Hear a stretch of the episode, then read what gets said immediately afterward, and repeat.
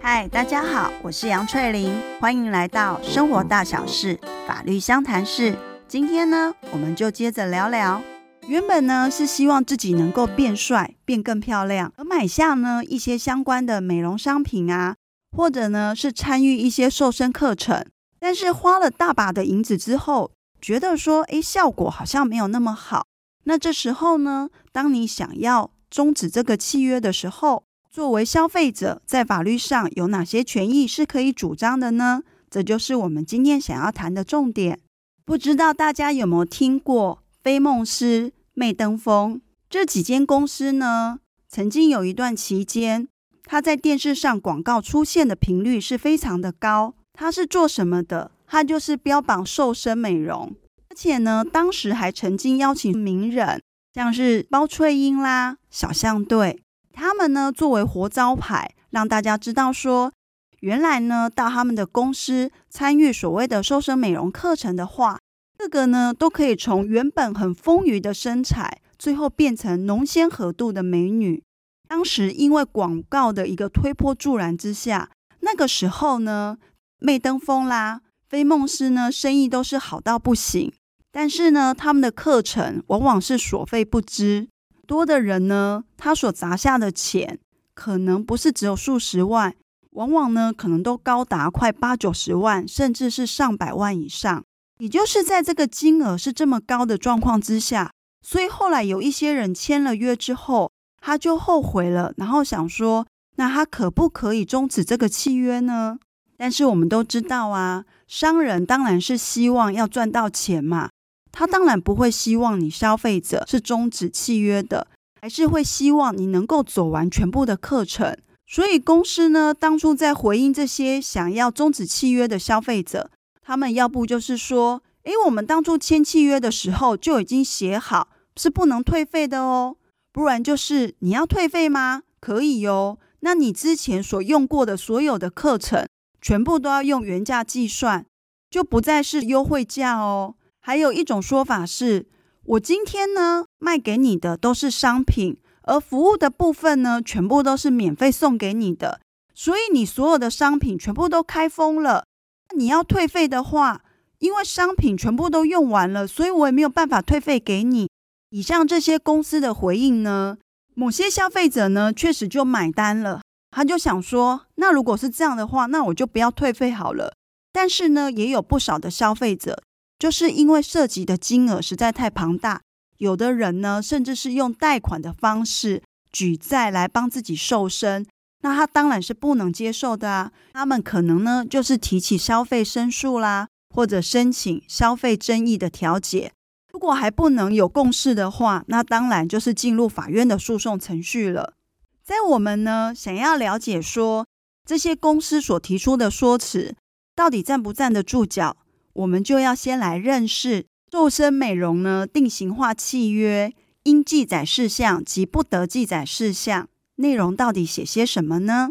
如果呢，大家最近都有在收听的话，我们最近介绍了好多类型的定型化契约哦，包含呢从日本的拉面店事件去认识什么叫定型化契约。在网络订房的时候呢，有所谓的个人旅客订房定型化契约。那从前面的介绍呢，大家都应该知道，定型化契约呢。是企业经营者呢，基于说他要在交易市场上更有效率，那就由他呢先就这个契约的内容，到底他想要的是什么，就由他先提出来。而消费者端呢，他只能选择签名或不签名。而签名的时候呢，等于就是全盘的接受了这个企业经营者所提出来的条件。所以在这种状况之下呢，政府当然要介入啊。因为相较来讲，企业经营者他本来就是在经济上对消费者而言是属于比较强势的一方，所以这个时候呢，政府的介入，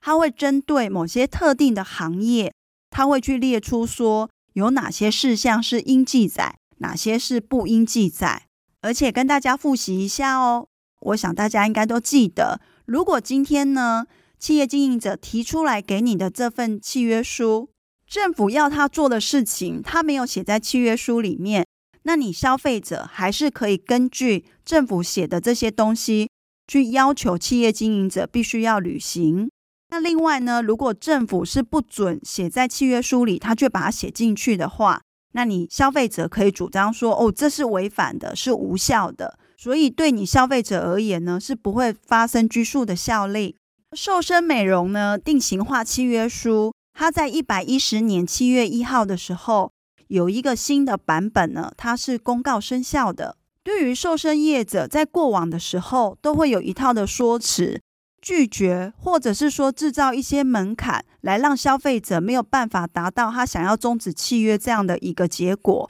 这个最新版的瘦身美容定型化契约呢，都有对这些说辞予以回应。那我们接着就来看看，在法律上他们讲的这些话到底有没有效？来，小姐，我们来看一下这个契约书里面白纸黑字写清楚了，他说什么？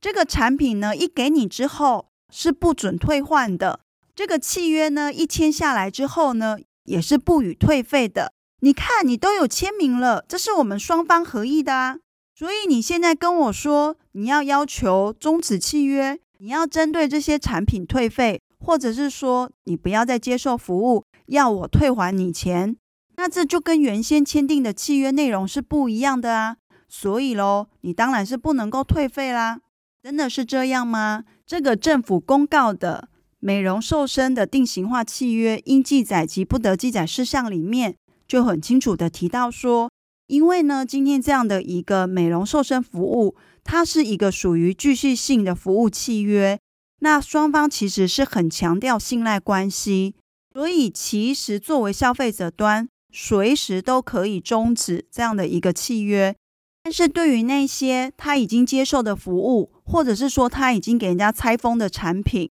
他当然就不能够要求要退费，而且也因为他的这个行为，对于店家来讲也会有一些损失嘛，所以就要支付部分的手续费用。所以美容业者他们说的不能够退费这件事情，是违反这个应记载及不得记载事项，它是无效的。消费者，你还是可以随时请求要终止这个契约。那第二个讲的是什么呢？你要退费可以呀，但不过当初在这个方案里面送给你的这些赠品呢，全部都要用原价去计算，然后去做一个折抵。咦，他的这个说法如果是成立的话，是不是就会造成说消费者能够退还回来的钱就会变少了？那这个说法在法律上有没有效果呢？瘦身美容的定型化契约应记载及不得记载事项里面有去提到，关于赠品的部分呢，它有强调这个赠品的金额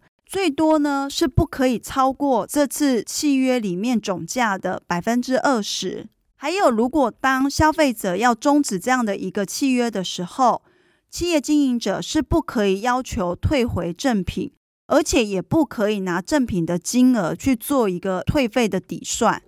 美容业者的这个说法就是违反了前面的这些规定，那当然是无效的。这些赠品的金额是不会纳入退费的计算。好，那第三种呢，在他们的消费市场里面，他们常常会提出说，今天呢，我们这样的一份契约，你跟我买的是产品，那我服务的部分呢，是属于赠送的部分，而今天呢，你已经在我们这边也做了一段的课程。那也把所有的产品全部都拆封完毕了。你要终止契约，产品全部都被你拆封完啦，所以你必须要把它给买回去。这样算一算，你根本就没有剩下的钱可以退回啦。在一百一十年七月一号以前的旧版的一个瘦身美容定型化契约里面，确实没有针对这种经营者所提出的方案，叫做买产品送服务这个部分去做规范。导致有些消费者呢，他在行使终止契约的时候，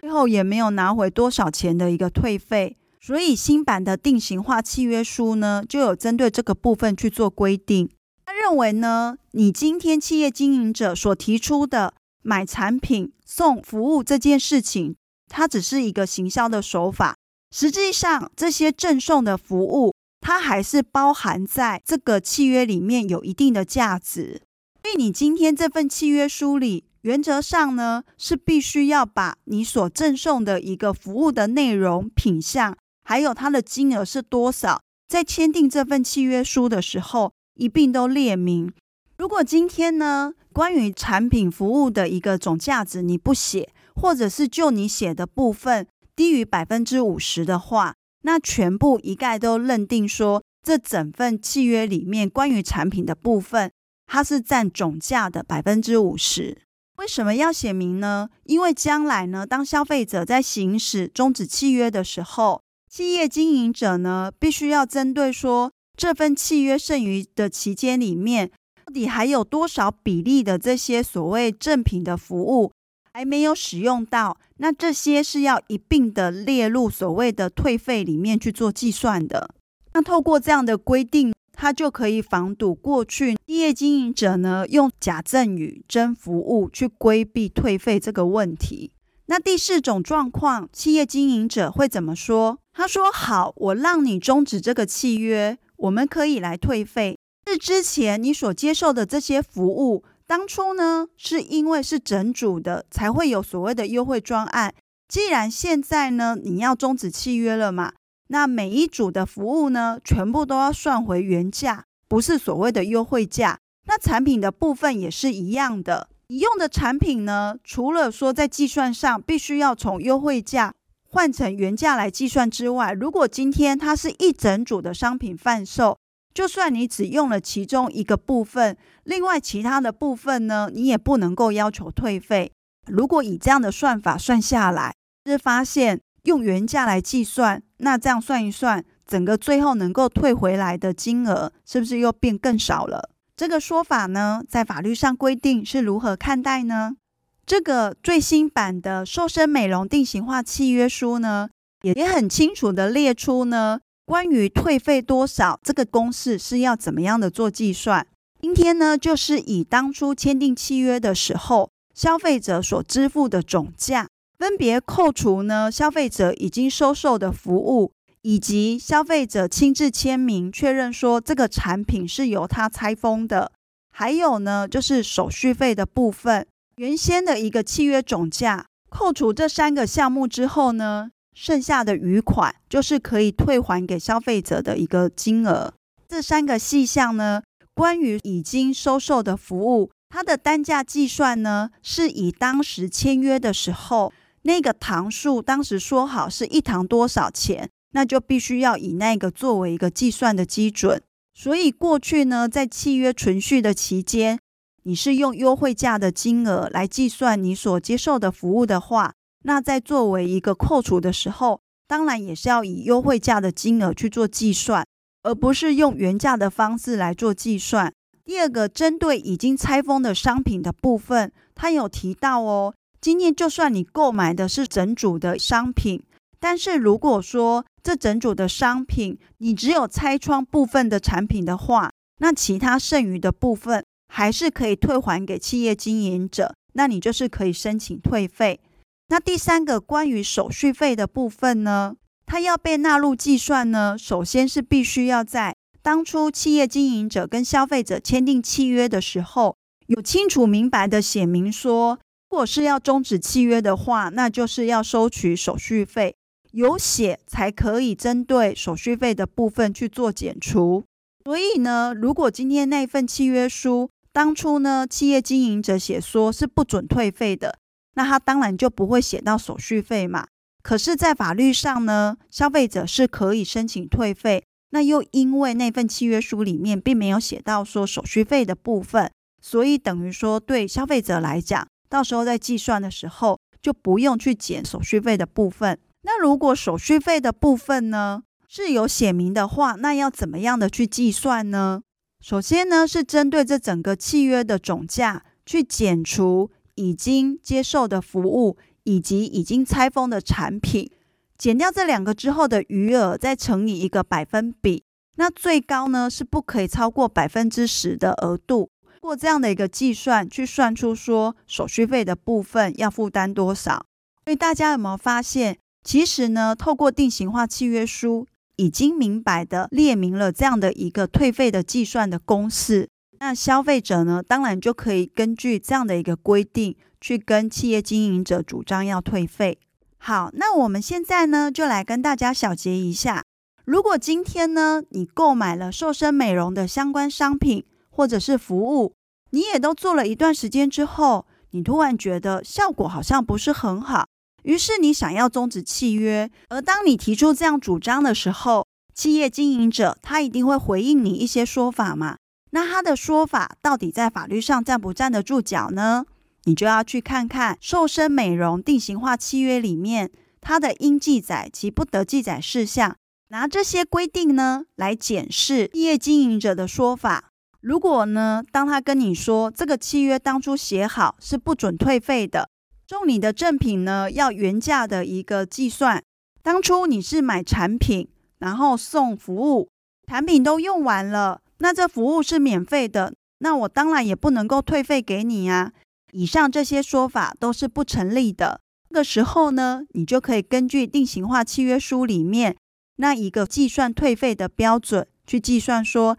到底你还可以拿回多少的钱，这就是今天我们想跟大家谈的重点。另外，我们有提到啊，要变美变漂亮，除了瘦身美容之外，也有所谓做的脸部美容或者是化妆的部分。过去呢，它因为没有定型化契约书，所以它在适用上呢，有一些相关的法理会参照瘦身美容契约书。自从今年的七月一号之后，就有自己的美容定型化契约书，是针对脸部美容跟化妆的部分。而它主要的一些内容呢，其实跟瘦身美容定型化契约书大方向几乎是一样的。它只有说审阅的期间是在三天以内，比瘦身美容的七天还要短。另外呢，必须是那个契约的金额是要总价在一万块元以上。